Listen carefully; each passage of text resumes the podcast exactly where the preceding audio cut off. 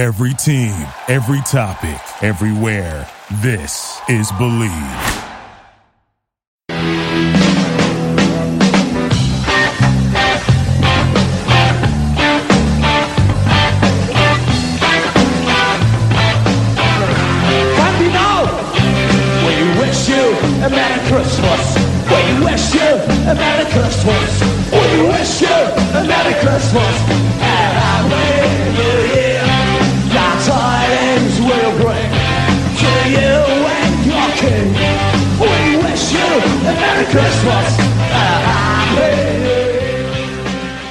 Welcome to Gegenpressing, the German football podcast from the Futbolgrad Network. I'm your host Bryce Dunn, and joining me this week, um, as always, is Manu Veth. Manu, how's your week been? It's been a busy one, right? I mean, a lot of games. Hence, I'm not reading out all 18 results.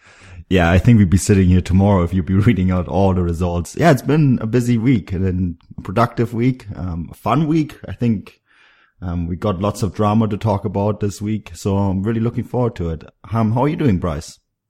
Yeah, not too bad. It's it's good. We're going into the Christmas break, but we've got plenty to talk about, haven't we? It's going to be a, a rather full podcast, but I'm, I'm excited for it, eh? I'm joining Manu and myself, as always, is Chris Williams. Chris, I'd imagine that you're rather happy with the state of the Bundesliga and who's top, but also the state of the uh, English Premier League as well as who's top over Christmas for that as well. Yeah, I am Bryce. Very, very happy. Um, I don't know what day it is though, because the fixtures are coming so thick and so fast in Germany and England. I have no idea what time it is, what day it is, which is why I had to apologise to um, everybody before we start. Too busy eating a bag of crisps.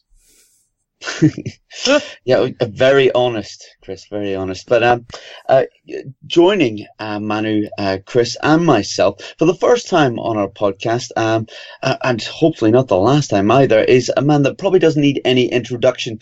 Um, if you're into German football, and especially if if you're online at all, you should know who James Thorogood is. James, uh, welcome on the podcast. Uh, thank you for taking time out to join us.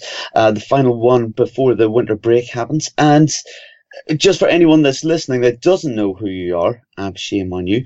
Um, give us a little rundown of your background and, and what you do at the moment. Uh, it's, it's shame on no one. Firstly, I'll just say thanks for having me on. It is a pleasure. It has been a long time coming, and I'm glad it's finally happened. Uh, well, my background I've lived in Germany since the age of eight. Um, I've been a Bundesliga fan for most of that time as well. Uh, I'm now a commentator. I work on websites. I do a bit of everything. It's it's silly to kind of list it all off. Um, but I just live and breathe the Bundesliga. So weeks like this, where they do come thick and fast, are the weeks that I genuinely live for. As knackered as I am right now, because it is the end of a pretty strenuous time. Um, it's these are the these are the weeks I live for, and they have delivered uh, the games in the last couple of days as well. So that always makes life easier. Yeah, absolutely. It it always helps if you work in a line of, of work that you enjoy, eh? Doing something fun, eh? But um, guys, let let's jump in. We're we've got lots to talk about, haven't we? And I feel let's let's start with the top of the table and talk about Dortmund a little bit. Um, Chris, uh, we'll go to you. Um, six points clear at the top of the Bundesliga. It's it's been a fantastic um, first half of the season for them, hasn't it? Though, if we're going to review the last two match days, um, they finally um, fell to defeat, didn't they, against uh, Dusseldorf? A little bit of a surprise. Well, yeah, that that um, defeat to Dusseldorf was a surprise. I don't think it's a surprise that they've been defeated uh, defeated at some point. Very rare for a team to go throughout an entire season not losing a match, but I, I would have expected them to lose maybe when we come back after the winter pause. But um, when I did the the thoughts back from the Dusseldorf game, I said Dortmund's title charge, title chance. It all now depends on how they bounce back from this defeat you know, does it put them on a bit of a spiral? Do they lose the next game? How do they respond to that? And they came out and they beat the team they needed to, um, which was Gladbach. I think if you're going to go off the back of a defeat, you probably don't want to play your closest challengers. And it was a, a fascinating game. Um, and one that, that, they, they won in the end. I'm going to say maybe quite comfortably, but it could have been more. Reus hits the um, post at the end with a fantastic free kick. But I think the, what we're going to talk about is uh, is Jadon Sancho and not just about his goal because it was phenomenal, but how crucial he is to this Dortmund side. Yeah, James, um, how impressed have you been with uh, Sancho this first half of the season? I mean, he's he's really exploded onto the scene, hasn't he?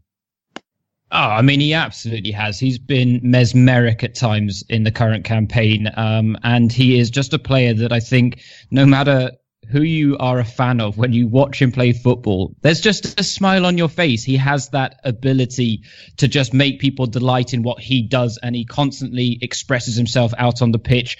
Uh, his fleet footed nature is wonderful. Now, the thing is, he's so young, and the question was whether he could sustain his trajectory so far, so good. Um, and I would say that there have been so many young wingers that have come through European circles in recent years. Of course, the most prominent of that is Cristiano Ronaldo. And if you remember when he broke onto the scene, there was a criticism of his decision making and when to use his tricks. Now, Sancho does not seem to have that problem, and he's constantly making defenders guess right now. The question for me with Sancho, when will defenders catch up with him in terms of his preferred moves and those types of things, and then how will he adapt his game? But right now, he's on a fantastic trajectory. And as Chris said, his importance to this Dortmund side, not just in his goals and assists, but in the build up play and just what he makes happen on and off the ball is crucial.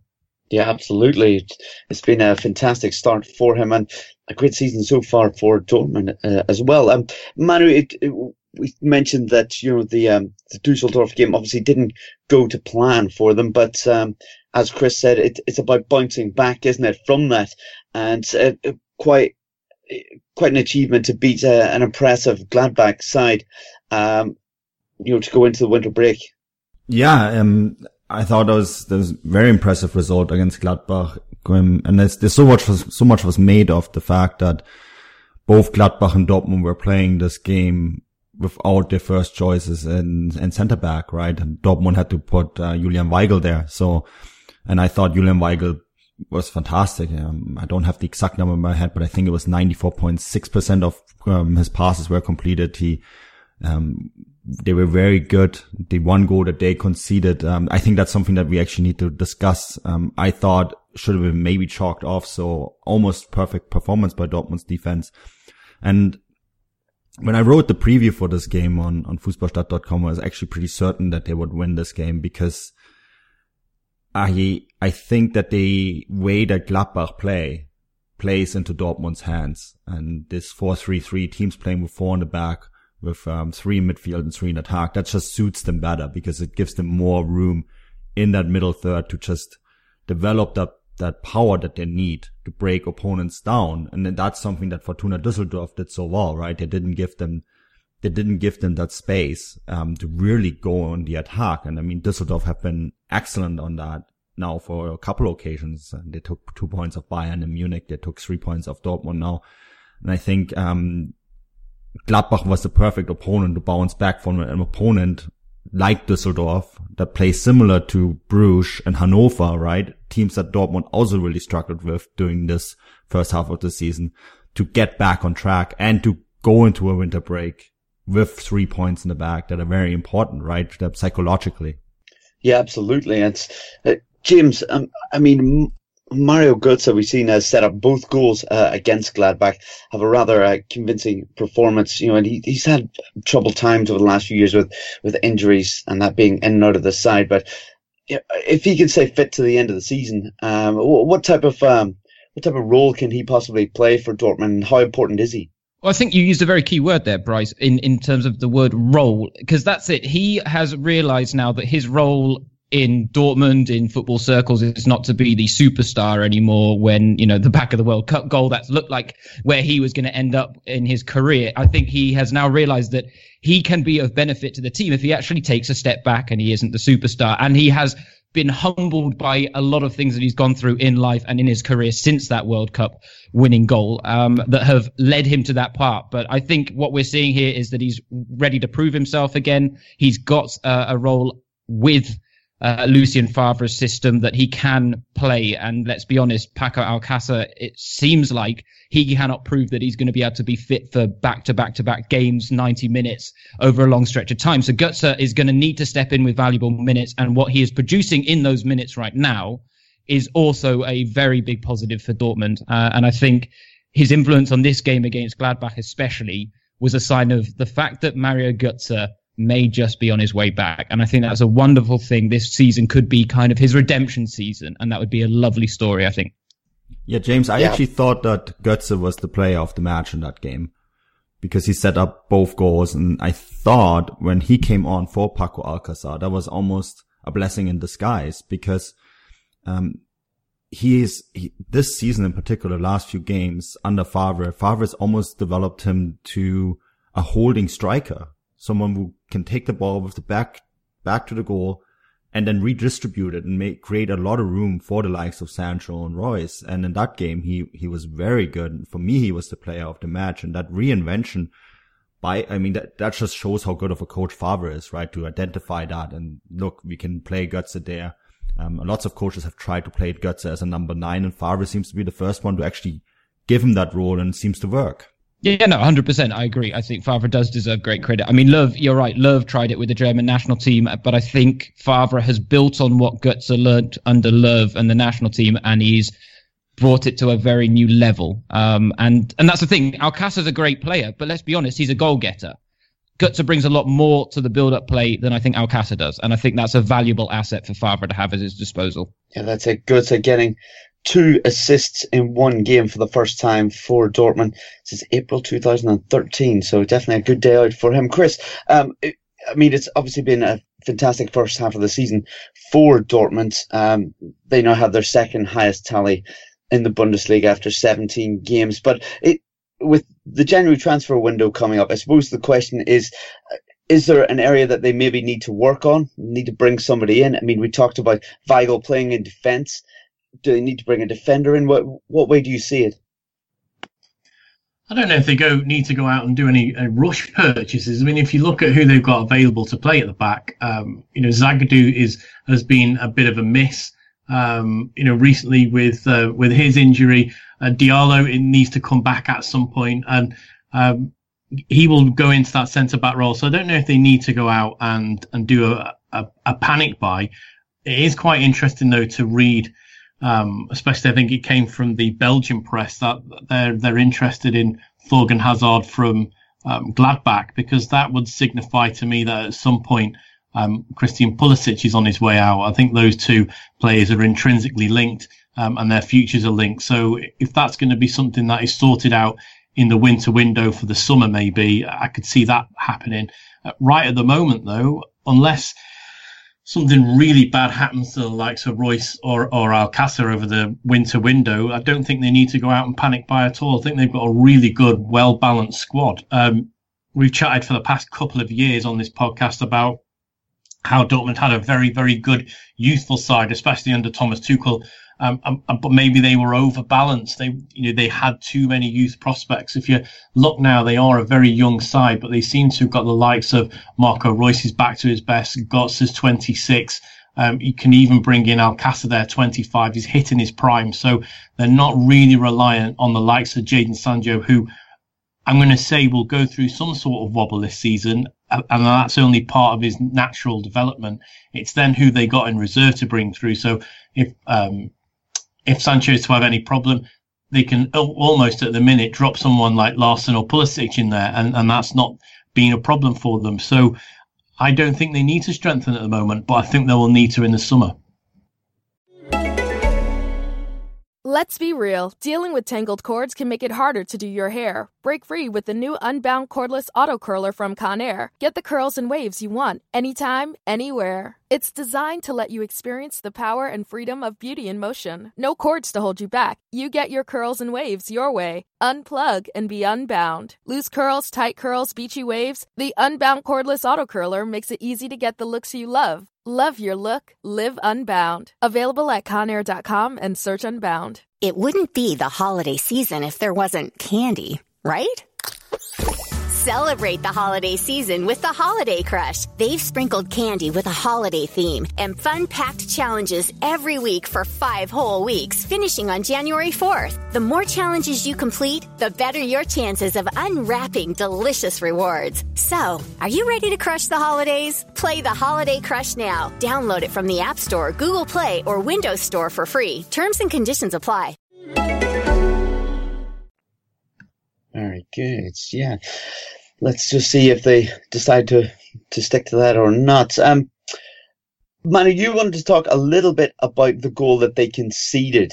Um, this is Dortmund. Um, the Christoph Kramer goal. I mean, he, he, he got a header, but it came off his own hand, didn't it? And it went in. But VAR um, should have ruled it out, but but the goal stood. I mean, we talked about VAR plenty on the podcast, but what, what did you make of this one? This, this is the type of thing VAR should be sorting out, is it not? So I did a bit of digging on this, and um, the the Bundesliga is the only league where a goal like that would have stood.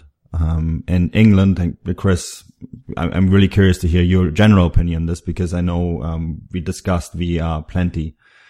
Um, but in England, this goal apparently wouldn't have not have stood because um, every goal in England gets chalked off if any if if there's any handball. It doesn't matter if it's natural or not.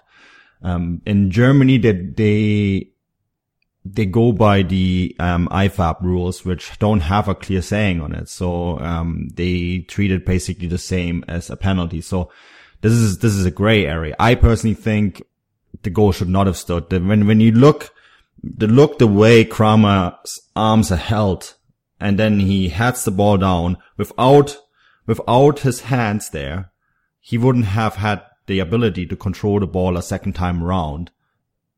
And he wouldn't have been able to score. And that's why I said earlier, right? I think Dortmund's defense was actually, yes, there was a little plunder right before the cross, but I think Dortmund would have walked away for clean sheet here if it had not been for that goal. I was, I was personally very surprised that this goal stood. And please, everyone feel free to chip in on that. But for me, that was one that should not have, should not have counted. Well, can, can I just ask a question on the back of that, Manu? Then, yeah. would you have given Alario's goal against Schalke in midweek? Well, there was a handball on that, right? Um, so, yeah, because so for no. me, okay, right, good, yeah. Then I, I agree. Then because Alario, I think there was a very, very faint handball in his goal, um, but ultimately, it helped him control the ball, and ultimately, I think that allowed him to score. Yeah. You know, he's still got a lot of work to do, but I would have chalked that one off. And so I'm with you on the Kramer one as well. I know it's a Gladbach goal, but I actually agree with you. I think it should have been chalked off. I mean, it's the hand position, Kramer's hand position. Let's see, let's say it hits him somewhere on the arm, right?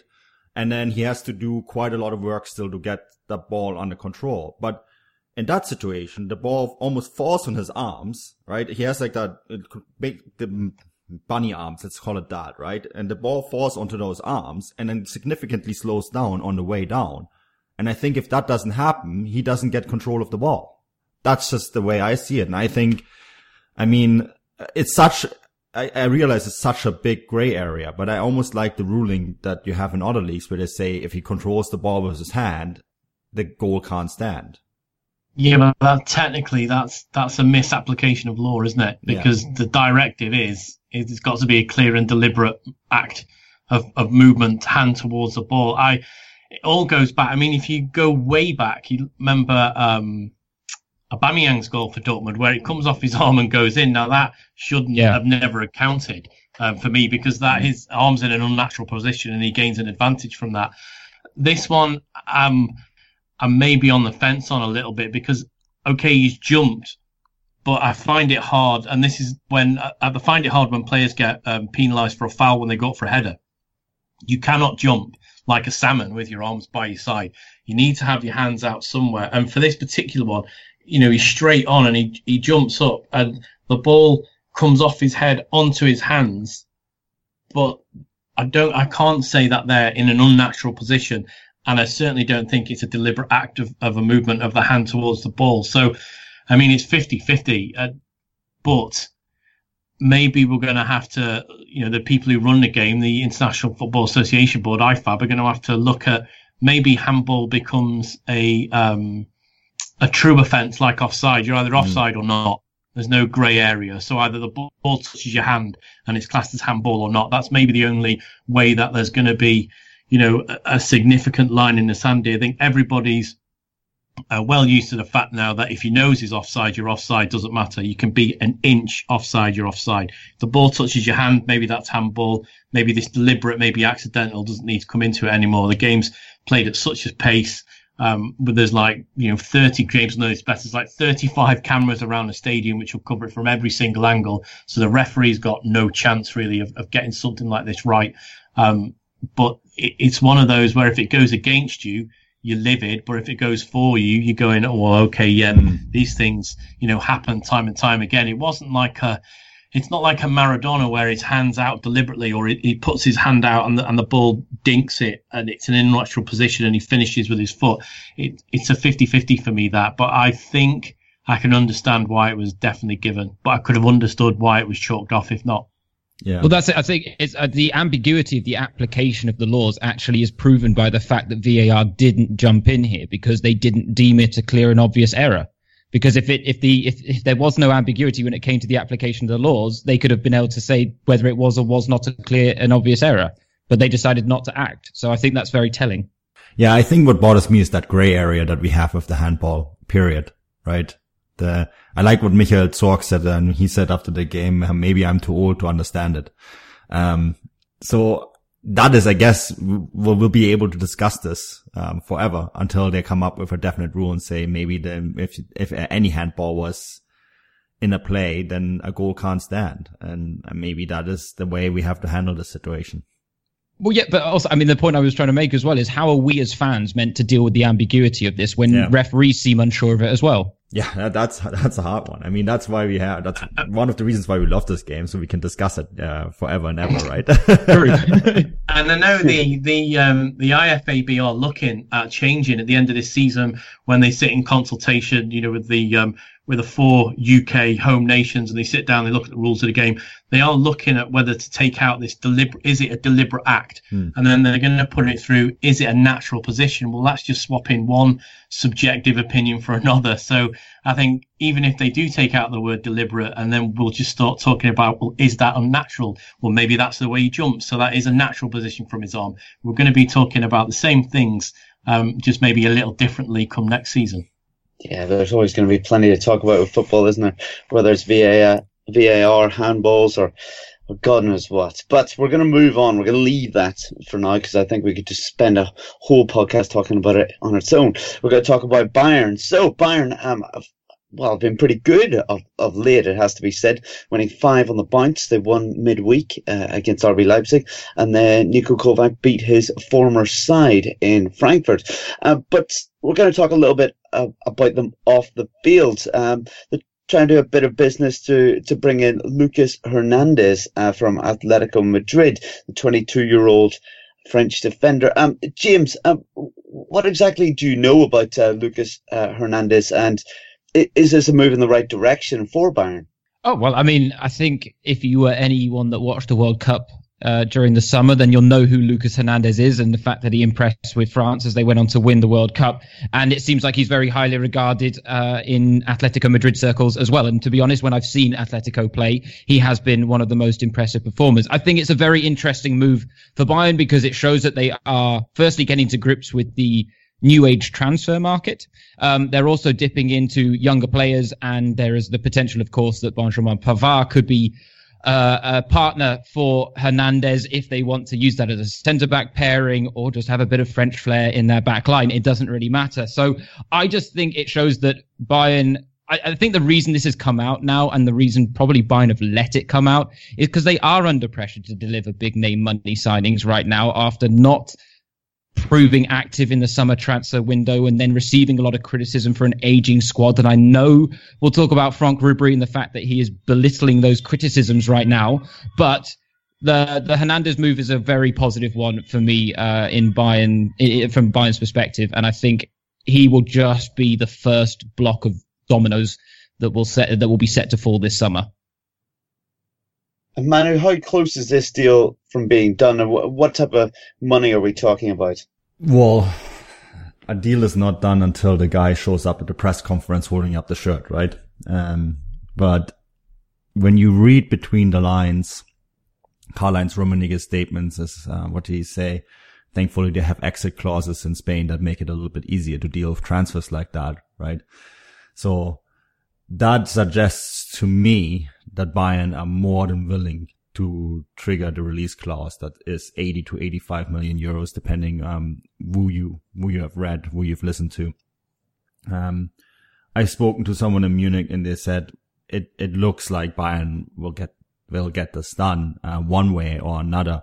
Now there's two options on the table. One option is they go they do it January 1st. So what they will have to do, they will have to go to the um, Spanish FA and deposit the exit clause, right? And that will essentially make um, Hernandez contract property of Bayern Munich. Um, it, it appears that they have already agreed with Hernandez himself. Um, the other option is, of course, they can go to Atletico now, uh, as of January 1st and say, look, he wants to come to us. You got two options. Either he's coming to us January 1st for 85 million or we negotiate this deal down, let's say 60 million, and we, we're going to leave him with you until the end of the season. Um, I think there's pro and contrast for that. I think that we all know who Bayern got in, in the Champions League in the next round of the Champions League. Um, there's a lot of people on this podcast I know that have big interest in that game. And I think Bayern are under a lot of pressure to do something right away because of the fixture against Liverpool. And because when you look at the current squad, I, I the current squad in current form, yes, they just won two games. We'll get to talk about them in a moment. I, I think might be a little stretched against a very dynamic Liverpool side. So they need someone like Hernandez to help them in defense. And they might need someone else in attack as well to just give them that little bit of an edge. Because, you know, we, we, we talk about the Frankfurt game, Serge Gnabry and Coman were the, the two best players in recent weeks and both of them are struggling with injuries again. So I can see them maybe doing something in that department as well. But yeah, this is basically where they are with Hernandez. And, um, I, I think, of course, Atletico will do everything in their power to prevent this deal, but it looks like, um, from what you hear, like Bayern seem very confident that they get this deal done one way or another. Look, everybody knows that you pull Salah Mane, Firmino on the 17th, and you break the world record transfer yeah. on the 19th, you're worried. Yeah. very much. Yeah, but it's true. I mean, Chris, you're absolutely 100% right. I mean, this is, this is no coincidence. I mean, that, that reeks of shit. Look what we pulled. Um, what, what, what have we got at the back? No one. Quick, go out and buy someone. Yeah. Uh, the, the idea of Hummels, Boateng, and Süle up against Liverpool's front three is um, delectable, depending on which uh, perspective you're coming from. Yeah, but I, I mean, I, I, I, mean, this is a tremendous move. If you look, it's going to almost double what they paid before, if, if indeed this deal goes through. Which, you know, as you both have said, clubs can either snip these sort of transfers in the bud, or they can allow them to run. And I think Bayern have definitely allowed this one to run. And yeah, they do need a centre back. How many times have we talked about it? James, you've obviously talked about it lots of times. They do need um, a centre back because on current form, Süle, I think, has been playing wonderful, but he needs a partner he can depend on. And I don't yeah. think he can either depend on Boateng or Hummels at the moment. But if Hernandez comes in, all of a sudden that back four looks a lot better. Um, and further up the pitch, Bayern haven't had any problems recently. And I think the way they've gone about that um, can can show us why maybe they're looking at strengthening the back. The um, I mean, look at Ajax. That Ajax game again was another advertisement for you know defending and and a defense. So it's going to be interesting to see where this one goes. And Manu, I think you're quite right. Um, I mean, that's how Neymar, the deal for Neymar was done, wasn't it? The um, the country of Qatar just um, deposited two bazillion pounds in the Spanish FA's um, bank account, and next thing he's off. So I think Bayern will probably be interested to do that straight away, but it's whether it's whether they do or not. It, certainly go against everything that I've read and heard about that um, Hoeneß and um, Rummenigge have talked about for the past two, three, four seasons. But at some point, you've got to catch up. There's no, as they say, you know, there's no pockets in the shroud. You can't take that money away with you if they've got it. And by everything we've been led to believe, Bayern are exceptionally cash rich. Mm. Then they need to go out and spend it because at the moment, you know, they're behind Dortmund and they're looking a bit fragile in the Champions League at times. Just about got past AEK Athens. Um, let's not even talk about Benfica because I think they were poor. And then Ajax proved a, a real test. Well, this next round and any potential rounds after that, they're going to need a, a stable back line. I nearly said strong and stable then, but we should avoid that phrase.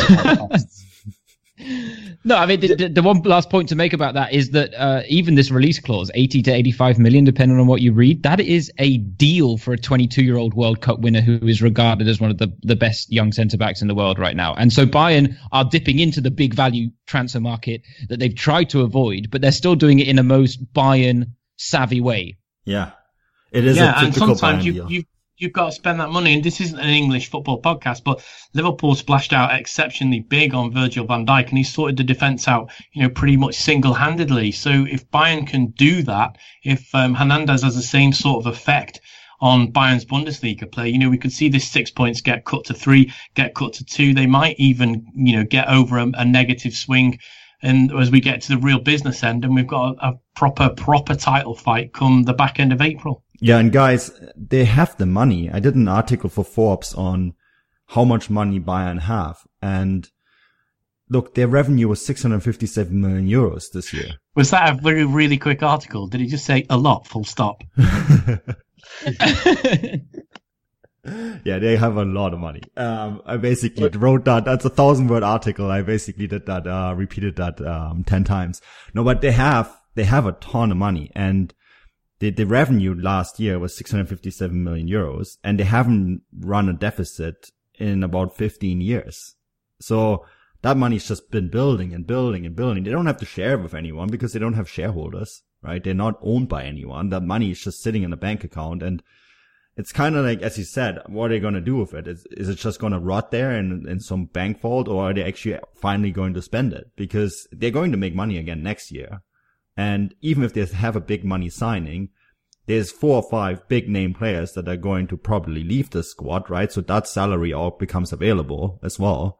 So they have to eventually do something with it. And so 85 million euros sounds like a lot for Bayern because it will break not only the world record transfer fee for a defender, but it will also double what they've spent, as you said, Chris. But I, I mean, what else are they going to do with it? Right? Well, James, I suppose you always talk about, um, you know Hernandez coming in. What exactly does it mean for someone like you know Mats Hummels? You know, it, is his time at Bayern coming to an end? Well, I think uh, it's it, this is a tough one to judge from the outside, but it seems like Boateng and Hummels have both lost a lot of faith um, this season. And I think it's just a sign that they are looking to the future because they realize they've got an aging squad and the backline hasn't helped itself this season because they haven't produced the level of performances that A, we've been accustomed to and B, that Bayern demand. They have looked fragile. They have looked vulnerable and Süle has been the lone bright spark. So Hummels and Boateng are almost having to face up almost like a fair few of the World Cup squad in, in Germany ranks have had to, that they're not they don't quite have the stature that they thought they did um, on the back of the World Cup win five years ago, you know, uh, four years ago. So it's an interesting one that they're having to get used to. I think Hummels will stay at Bayern. I think he's just going to have to get used to a different role. I don't think he's necessarily going to be the the game in game out starting player. I think there's going to be a little more of a healthy rotation with Kovac. And let's be honest, if you're Hummels and you've got Pavard, if you've got Hernandez and you've got Süle, you've got some wonderful players to work with and nurture yourself as an elder statesman in the group. So I think Hummels has still got a role at that club. It's whether his ego can settle for that role. Yeah, interesting. Um, uh, Manu, if, if, we talk about other possible uh, players that may come in, uh, I mean, Timo Werner's one that we we've heard plenty of, but you know, those uh, possible uh, news reports, uh, whether they're true or not, um, seem to continue. Um, but also um, Kai Havertz um, from Leverkusen, um, he's now being linked as well. I mean, do you see there being any possibility of these players coming in? Maybe not in January, but in the summer. Timo Werner's given another interview that uh, leave many in Germany baffled. Um, I, I, I think there's many ways you can interpret the interview he's given. Uh, and I know Chris, we've spoken off air a little bit about this. He said, um, we did indeed. yeah, we did indeed because Timo Werner is not the best when it comes to interviews. This is, uh, something that we've noticed before. Um, he, I, you can interpret it that, that either in Germany there's only one club that you want to play for and that club could be Bayern, or you can interpret it that if he wants to stay in Germany, then it will be only at Leipzig. Um, I, am not sure. I know that Bayern are very interested in Timo Werner, and I know that they would like to get a deal for him done like it is the case with Lucas Hernandez sooner rather than later because their big worry is that by next summer, there will be a bunch of clubs from all over the world coming in um, to try to get the striker, get Timo Werner to sign for them, and that will will mean a price war. And they Bayern, uh, you know, James, you already said it. They're very astute when it comes to they try to get the deals done early because it's their own money. It's money that they had to generate. They can't just dip in some oligarch's pocket to or um, like PSG do and just ask Qatar for a bunch of money. They have to make that money themselves. So they are trying to get this deal done sooner rather than later. Um, if they want to get it done for Werner, but if they really want to get them done, then they are looking for it for maybe even this winter, um, because they expect that he will be just too expensive next summer because a bunch of clubs will then try to sign him unless, or maybe Leipzig is even able to renew his contract. But yeah, um, that interview, um, leaves the door wide open for speculations. And Chris, if we go back back to uh, the performances on the field, a good 3 0 victory against uh, Eintracht uh, for Bayern. It, it puts them now just six points behind Dortmund going into the winter break. Gives them a little bit more hope this uh, this run of games that they've had recently. Yeah, they've been very good recently. Um, and yeah, with Dortmund slipping up the other night, I think Bayern would have hoped that maybe Gladbach could have done them a favour and, and picked up you know a positive result there, either a win or a draw, but it, it didn't happen. But yeah, Bayern are looking a lot a lot better. They're um, they certainly look more of a happy side. If you see them after their goal celebration, I was um, I'm going to use the word fortunate. I was fortunate enough to watch their Christmas celebrations was left on the Bundesliga World Feed the other night. So watch that, and you know after they came out against their um, against their, their final home game, the midweek game, they looked very happy. They were all laughing and smiling and hugging, and Niko Kovac looked happy. Everybody looked happy. Um, and I mentioned that in the three thoughts after. I mean, and that is a polar opposite if we look to October where, you know, nobody was happy. Uh, just a little bit after that, there was even Instagram posts from footballers' wives about, you know, their players, their husbands not being happy. And that looks a little bit of a distant memory. I'm pretty sure this winter pause has probably come at the wrong time for Bayern.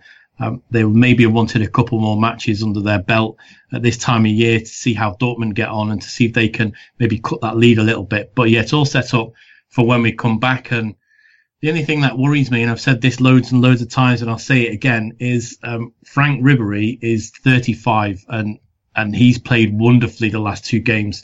Um, Muller is you know intrinsic to this system that Kovac has maybe come across the last couple of weeks. He's 29. Um, you know Lewandowski's um, he's 30. So there's going to come to a point, maybe the back end of the season, late winter, early spring, where some of these players, if they're playing so much when we come back, might start to get a little bit leggy. That's my only concern. I've got um, Bryce, unless the, the younger players they've got like um, Coman and Gnabry can really come in and, and, step up to the level that the older statesmen are shown at the moment. Yeah, James, you Chris just mentioned it. Um, Ribery's had a fantastic um, last few games, hasn't he? And he scored three in his last two. Um, uh, uh, uh, you know, people keep talking about you know him and uh, Robben, you know, fizzling out, really not being the players they, they used to be. But he's he's he's out to prove a few people wrong at the moment, isn't he? Yeah, it's funny with with Franck Ribery. I mean, it, it, you can't not be a fan of what he's done throughout his career, but when it comes to his personality traits, there there have been some questions asked throughout his career. Now, why I mention that is I find it fantastic that when it came to the the siege mentality that Bayern started to employ when they were being heavily criticized by the media and there was that press conference with Hoeneß and Rummenigge and Salihamidzic talking about respect and all this type of stuff.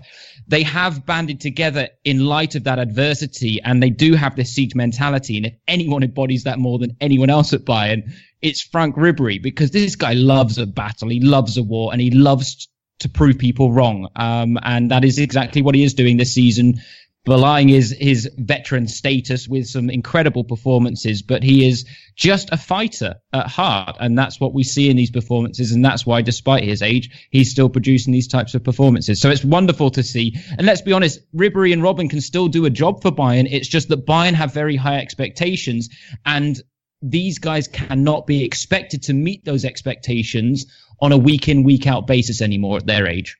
No, definitely not. And I think Chris was right in saying as well that the uh, winter break has just come at the wrong time for Ribery and, and the Bavarians there. Um, Manu, we're going to go to you about the uh, next topic. Uh, talk about your uh, favourite side, uh, Bayer Leverkusen, eh? Um, so things obviously haven't went that well for them this year, and yeah, they finally uh, changed their coach, haven't they? Um, even though they won 3 1 um, at the weekend, beating at Hertha Berlin, um, Herrlich uh, is no longer in his position uh, come Sunday morning. And yeah, who has been brought in? Unbelievable. Uh, I'm never going to hear the end of that. um, yeah, there's a prediction. We've all been there, Manu. We've all been there. yeah. To be fair, 13 points out of the last six games is pretty good. Um, so you are clutching at straws. No better time. no better time, just, you think? Not even plastic coach. straws, soggy paper straws. It also adds the question: Why did they get rid of uh, Herrlich now? Eh? Yeah. Um, and yeah, I was waiting for you to break it. Um, who did they bring in, Manu? Yeah, they brought in Peter Bosz. Um, I- am really looking forward to this discussion uh, because we all remember what happened the last time Peter Bosz signed in the Bundesliga. I think his, I think he, he, at Ajax, he, he was fantastic. The, the side that reached the Europa League final, of course, right? Um, with a lot of very young talent. Um, on the other hand, he didn't win the league, um, and he didn't win the Eredivisie. Um, so, and in the Netherlands, you can play attacking football. You can get away with it much more than you can in the Bundesliga. And that transition, and we had many, we have a history of Dutch coaches and especially the attacking minded ones that were fantastic in the Netherlands. When they made the jump to Germany, really struggled, um, with, with the difference. I think the, one of the few that came in was Huub Stevens, of course, and Huub Stevens, uh, I mean, if he could play with 12 defenders, he would. So he had a very different mindset from than many other Dutch coaches had. So it's really interesting that um, Leverkusen went with Peter Bosz. They of course signed, wanted to sign Peter Bosz um, that summer that Dortmund signed him. They were interested in him as well. I'm not hundred percent sure if he is the right signing though. Um, I mean, this this is this, the timing is in one way is the timing is really perfect for them because they now have a winter break where they can prepare. On the other hand, they have just collected 13 points out of the last six games. That's a pretty good average.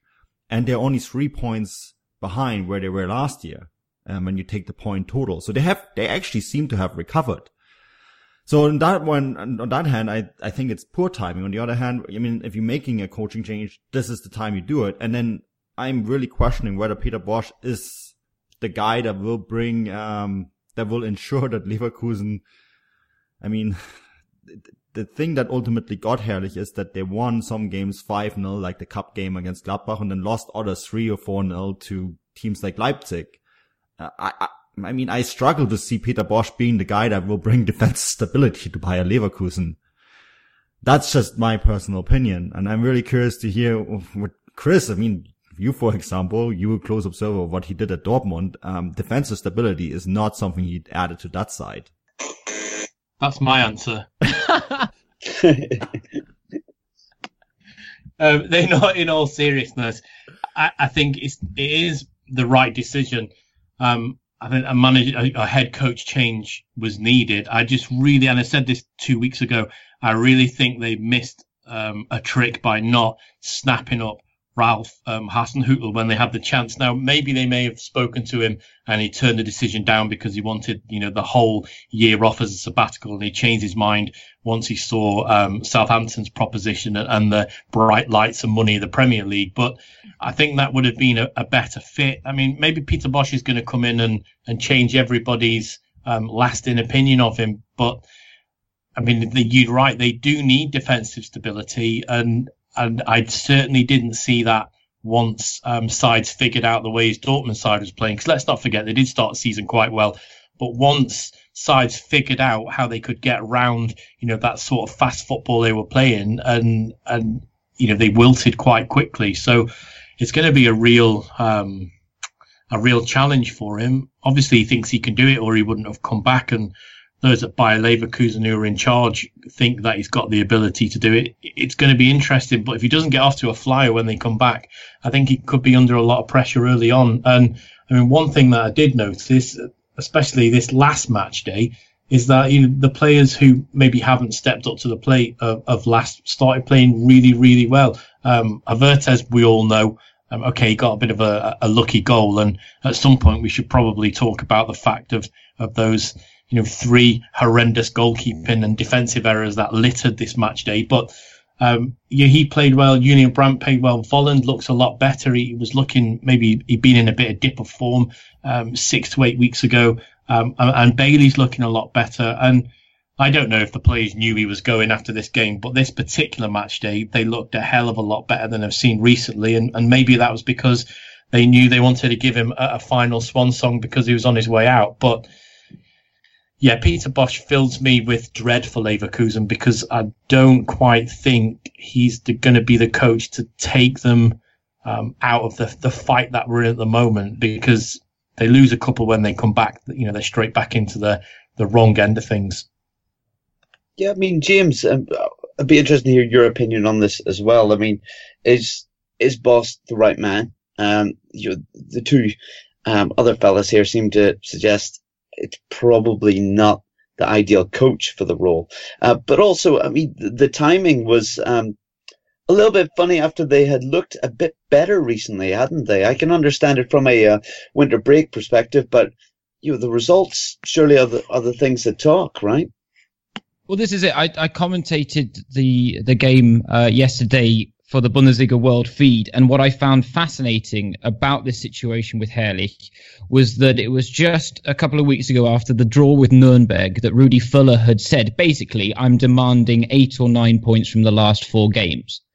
And the fact is, they got nine points from the last four games. So I find it strange that Rudi Völler actually publicly has gone back on his word by letting Herrlich go despite actually meeting the demands that he set. Now, I do agree that Herrlich being, uh, being let go is the right decision for Bayer Leverkusen. I agree with the lads on Peter Bosz where it's not convincing. I just looked it up really quickly, but we talked about the impressive start that Dortmund had to the season, uh, last year and they won, what, six of their first seven but it was in the six games after that they conceded 18 goals. And I know they had Leipzig, Bayern, and Schalke in there, but that is still a stupidly bad record for a side like Dortmund who had the players they had last season. So no, I'm not convinced that Bosch is going to come in and sort the defensive frailty. What I'm questioning is whether he can produce the attacking performances we know from Leverkusen where it actually offsets their need for defensive stability. Um, he's got players that are very exciting at his disposal. Um, and I, for one, will be interested to see what he does with this squad, but I'm not convinced he's going to rescue their bid for a top six finish this season. The one thing I might want to add, and this, this is maybe, and this is, this is a big maybe, and lots of ifs and buts, but Lucien Favre, and you probably remember this, James, uh, his ter- first time in Hertha, um, he didn't leave Hertha on the best note either, right? And no. got a second chance at Gladbach and did a lot better there. Um, he learned from his previous mistakes because fundamentally Bosz's foot, the ideas that uh, Bosz brings to the table, the style of football he wants to play, they're good. Uh, there's good ideas there. Um, the question for me is, has he learned from the mistakes he's made at Dortmund? And that is maybe the one thing that, that, that the, the one positive thing if you're by a Bayer Leverkusen fan. Yeah, no, I would agree with that. I think I think it is a, a case of yes, has he has he learnt those lessons from the, his time with Dortmund, um, and I like the fact that Leverkusen are willing to give him a chance because I, I say that, and it's just strange because if they were willing to give him a chance, why not just stick with Herrlich at least for now, given that there was an upswing in results. They have made it through top of their group in the Europa League. The the problem was, I, I think the real reason behind this and the reason he's been let go is that these results recently were in spite of Herrlich, not because of him. Um, I yeah. think he doesn't quite have the tactical nous that they were expecting. I think his demeanor with the players has been criticized in the press as well. So I think there were a lot of factors working against Herrlich. And let's be honest, Peter Bosz was able to get the best out of his Dortmund side in those opening seven games of the season. It was just a case of things caught up with him and he didn't adapt. So if that is the lesson that he learned from that and he can apply that with Leverkusen, I think that's a good thing. This is why I'm saying that I'm not convinced it's going to save their top six bid because I don't think he's got enough time in the second half of the season to do exactly what he needs to do with this team to get them into a top six finish. I think he needs at least half half a season to transition, and then maybe next season we can talk about them pushing back mm. into the European place. Short winter break this year too. Only, oh yeah, only four weeks. That's not a lot of time. We'll have to see what he can do with those four weeks, aren't we? Um, it'll be interesting to see. But um, guys, uh, we've been asked um, by somebody on uh, Twitter to do some uh, mid-season awards. So, so here we are. I, I feel we're going to have to do a player, team, and possibly a personality um, that you would like to highlight and think that they're deserving of this award. Uh, Chris, um, let, us go to you first. I mean, is it going to be as obvious as Dortmund and Sancho? Oh, well, I would. I'm stuck between Sancho and Marco Reus because I think a, a fit, healthy Marco Reus is what's propelling Dortmund to where they are at the minute. I think he's the ticking heartbeat of that team. He, he knows he knows the dressing room inside out. I think he's a leader on the pitch. He's a leader off the pitch. So um, I may hand my player um, award to him. Team, I'm I'm going to go with Dortmund because they've um, they've come in to the season and they they started excellently and you know they should be in inverted commas a team under transition, new manager, new players, etc. They haven't. They they've stepped up to that and. Um, to make it a full clean sweep for Dortmund, personality wise, I'm going to go for Jadon Sancho because he's a young, exciting, um, teenager, and you know you see him in interviews, not just on the television, but you see him in interviews in a mix zone, and and also um, he did a very very good interview for the Dortmund magazine for the fixture I was there for against Hertha Berlin, and it gave a really good insight into his personality. So, unfortunately, for nobody of a Dortmund persuasion, I've probably ruined their Christmas by going for a full sweep.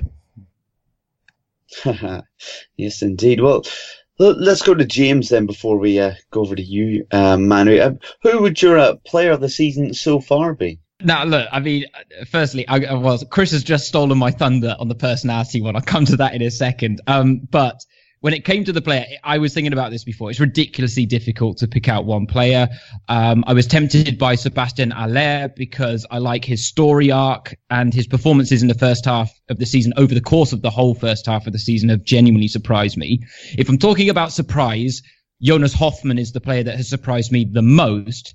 But I have to go for Marco Reus when it's my player because, you know, aside from his 11 goals and six assists, what he's doing um, with this squad is incredible. To see him at the forefront of a genuine title charge from Dortmund and fulfilling the role of captain as if he was born to do it, and then dazzling with his dynamism in the final third. For me, that has been the highlight of the season so far, and long may it continue. Um, to take a less pe- popular route with the team, I'm going to throw Wolfsburg out there. I commentated their game uh, today against Augsburg, and it was a thrilling fixture uh, to end 2018 for both sides. Wolfsburg did come away with the win, but I think it's just fantastic to see that after they went through years of to a reputation they no longer deserved and buying players that didn't fit the stature they thought they had, they were deservedly brought crashing back down to earth. But now they seem to have moved out of the shadow of the successful era. They're back in form. Bruno Labbadia is having a bit of re- redemption there as well. Their football isn't pretty, but it's purposeful and positive. Um, and so I, I, like I like what I'm seeing from Wolfsburg. And let's be honest, the fact that they're finishing in fifth at the fir- at the end of the first half of the season is for me the biggest surprise of the season so far. And then I was going to say Sancho for the personality as well. And because I can't scramble off the top of my head quite so quickly, I'm not going to throw another name out there, but. I picked him for personality. I thought I was taking a different route to the way everyone else would, but it turns out Chris did the exact same thing, which is fine. It's all good. Um, but yeah, he's, he expresses himself on the pitch. He is it is purest. Uh, his purest personality is seen when he's got the football at his feet, and that is wonderful to see. Some fine answers there, James. Very good. Even though you stole one or two from me, which I thought I was going oh. left field, but oh damn. Uh, Manu, let's go to you. Um, player of the season so far? Yeah, Marco Reus. One hundred percent Marco Reus. I I saw the interview with him yesterday on ZDF, the the German state television station, and he's just so confident right now. He's long forgotten his days where he drove without a driver's license. He's really developed into a real personality and a leader for the side. And the, the fact that he stayed in Dortmund, um, even though it was a very difficult year last year, and I think he could have had a chance to go somewhere else. The fact that he's now fit, and I, I really hope he stays fit. I really do hope that he is able to lead this side to a German championship. I, I really think that would be for a player who's missed out on so many titles and opportunities. And let's, remember the 2014 World Cup. He would have been in that side. He would have played a very big role for that side. Uh, 2018, he was one of the few German players who did their jobs, um, knowing that this could be the last chance for him to win the German championship with the, with the, with the team of his hometown. I think that would be amazing. And he has done everything in the, in the Hinrunde to guarantee that. I think if he's not healthy, this side will be in a lot of trouble. Jadon Sancho here, Jadon Sancho there. I think that is, he's been the key. So he's my player of the Hinrunde. Team of the Hinrunde. Uh, Dortmund is kind of the obvious choice. So I'm going with someone else. I'm going to give it to Eintracht Frankfurt. The Europa League performance is outstanding to win six out of six. Remember, no German team has done that in any European competition um, that has group stage to win six out of six. They've done it and they have done it in a very difficult group of Marseille and Lazio. Um, so I really was impressed by that. And I was also really impressed by the fans and the, the way the fans carried this team. They're really good advertising for the Europa League, a competition that I feel is not getting enough attention at times. And, um, they really show that this is a competition that people should pay attention to. And I think Chris said it last week. They have a genuine chance to maybe even win this competition. So, I think that'd be really something really interesting to see. And that's actually, I want to stay with Frank for personality of the Hinrunde for me, Freddy Bobic, the sporting director, to lose all those key players that won the German Cup with Frankfurt and lose Niko Kovac and then go out left field to sign Adi Hütter from Young Boys Bern, um, to bring in and identify players like Haller, Jovic, uh, Gacinovic, um, Ante Rebic and to be able to actually keep them at this club, to build on something like that and to develop a team continuously like that, um, and to have a team performing on the level they are. And yes, they lost 3-0 to Bayern. I think, um, that result was a bit high in the end, uh, especially that third goal that up until the 80th minute, they were pretty much even. Remember, only 17 match days ago, they lost 5-0 to Bayern in the Super Cup and they were nowhere near where they are now. And that's because Bobic was able to identify the right people for the right job. And he's done it now three years in a row. And for me, that makes him the personality of the Hinrunde. I, can I just say, I think that I love that answer. And I love the fact that Frankfurt have gotten some love, Manu. And I think you're right to point out their Europa, Europa League campaign because uh, they deserve it. And I actually was very close to picking them over Wolfsburg for my team mm. of the Hinrunde. And actually, because you said that, I'll, i just want to throw a name out there for personality, Danny Da Costa. Yeah. Because if you did see the interview he did yeah. with himself after the Europa League game against Limassol, I think you need to you need to go watch it. It was absolutely fantastic, and it showed personality. He's a wonderful guy. I interviewed him for UEFA, and I just thought that was a wonderful moment. So and he's a very good player. I mean, that's another guy that Bobic went out for, got him, and um, he's he's. I, I, think he's on his way to the national team. Um, so yeah, I, yeah. I don't understand why Leverkusen let him go. Yeah. Well, guys, I'm going to weigh in with my choices. Uh, as I said, I would try and be a little bit left field, but my player of the first half of the season was someone James has already mentioned. Yes, we, have mentioned Sancho and Reus, and yes, they fully deserve it. But I'm going to go Sebastian Haller, who has uh, yes. contributed to, yeah, he's co- contributed towards 17 goals um, yeah. so far this season, which is half. That's right, half of Frankfurt's goals in the league. So I, I think I think a lot of people wouldn't have seen this coming. So um, I think he deserves a, a bit of a shout out. Um, team, I was going to go for Wolfsburg as well. I, I can't believe that they've done as as well as as they actually have. Also, I feel a little bit bad because I had them down to do rather poorly um, in my uh, pre-season uh, predictions. So I, I, feel a little bit bad there. Uh, personality, I got to go for Pizarro. He scored again this season. And yes, he may not score very many goals, but he's still turning up every season and he's scoring and he's now 40 years old. And I think, I think that shows um, a lot of heart and he's meant to be a very nice guy. So um, I'm going to go for those three. But um, guys, that more or less does it, doesn't it? We, we've, we've got halfway through the season. I suppose the only thing left to do is to go to James and just say, are Dortmund going to win the league? Oh, um, put me on the spot. Um, yes, I think I think they've got enough about them to hold on to this. I think Bayern will drop points in the second half of the season, and while they do sniff blood right now, I don't think it's going to be enough. I I I would I I have faith. I have faith in Borussia Dortmund that finally we're going to see a title race that ends without Bayern winning the title. Fantastic stuff. Yes, I think it would be healthy for the Bundesliga, wouldn't it? But um, guys, before we say um, have a great Christmas to each other, um, James, is there anything you would like to uh, draw people's attentions to um, online? Uh, I mean, look, I, I work for Bundesliga.com. I work on the DFL World Feed for commentaries. I'd love you to tune in if you can. I just don't know where it's available. Uh, I'm at Deutsche Welle as well, and I'm Schalke's and Frankfurt's reporter for UEFA. So if you're in the match center at any point, then thank you for joining me. Uh, those are really the only things. I, I, would just say that I, I would want to say, um, having been on the show, it's a pleasure to have been on.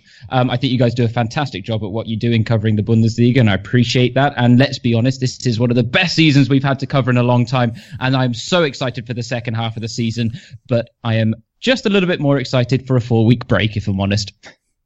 yes, uh, I, I, would say that there's probably a few guys on this podcast that would agree with that as well. James, um, thank you very much for coming on and your kind words. Manu, um, I would imagine that the Futbolgrad Network's not going to be that quiet over the Christmas period, even though the Bundesliga is coming to a pause. Yeah, I usually use this time of the year to write a, a couple features that I've meant to write um, for for some time. So there will be stuff going happening. I can't tell you exactly what yet, but there will be be stuff regularly published on there. And um, you can find my work. Um, I joined Forbes um, at the beginning of the month. I'm doing their Bundesliga coverage, so you can find find me on Forbes.com as well. And Chris, um, apart from eating yourself silly, which you were telling us uh, about before the podcast came on, what have you got going on in the next few weeks that you'd maybe like to draw people's attention to? Uh, well, there's a bit of a Bundesliga pause, um, as as we all know. I will be hopefully getting to do some feature writing um, for footballstat.com. Uh, you can find me still working over the Christmas period. It's Christmas Eve tomorrow as we record this, Bryce, but I'm up at seven o'clock in the morning for a Liverpool Wolves recap and a Liverpool Newcastle preview with uh, Radio City in Liverpool tomorrow morning. So no sleep, um, no sleeping for me. Um, I'd also like to thank James for coming on because it's yeah. brilliant. Because I listen to James all the time. Have done when he's been on talking football. Have done because I'm very lucky enough to get the Bundesliga world feed. So I listen to his commentary all the time. So James, thank you for coming on. Um, and I'd also like to wish a happy Christmas to Hanover 96 um, because their coach Andre Breitenreiter said that if they didn't pick up three points on this match day, they'd be training over Christmas. Great shout out, Chris. Apparently, that got cancelled. Apparently, he went back on his word. oh, don't ruin the magic. what, what a Scrooge. What an absolute Scrooge, eh? Um, guys, that does it um, for uh, the uh, podcast um, for the first half of the season. But we will not be taking a four week break. We will uh, be back, but maybe not just as regular as uh, normal. Um, so you will hear from us all rather soon. But um, yeah, we we at the Futbolgrad Network uh, and on the podcast would like to wish you um, a great Christmas. Uh, thanks for tuning in. As always, I've been your host, Bryce Dunn. You can find me on Twitter at Bryce Dunn11. And until next time, auf Wiedersehen.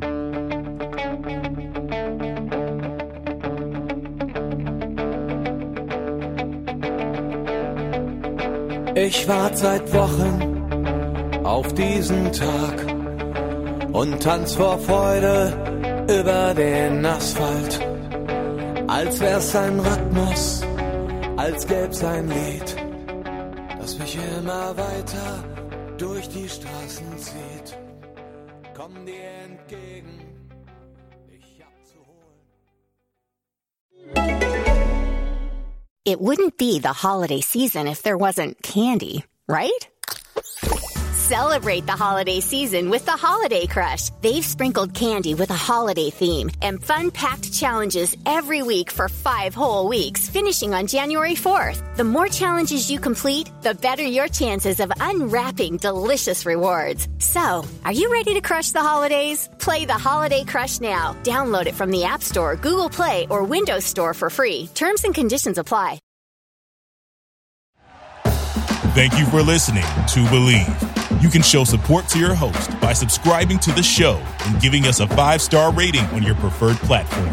Check us out at Bleav.com and search for B L E A V on YouTube.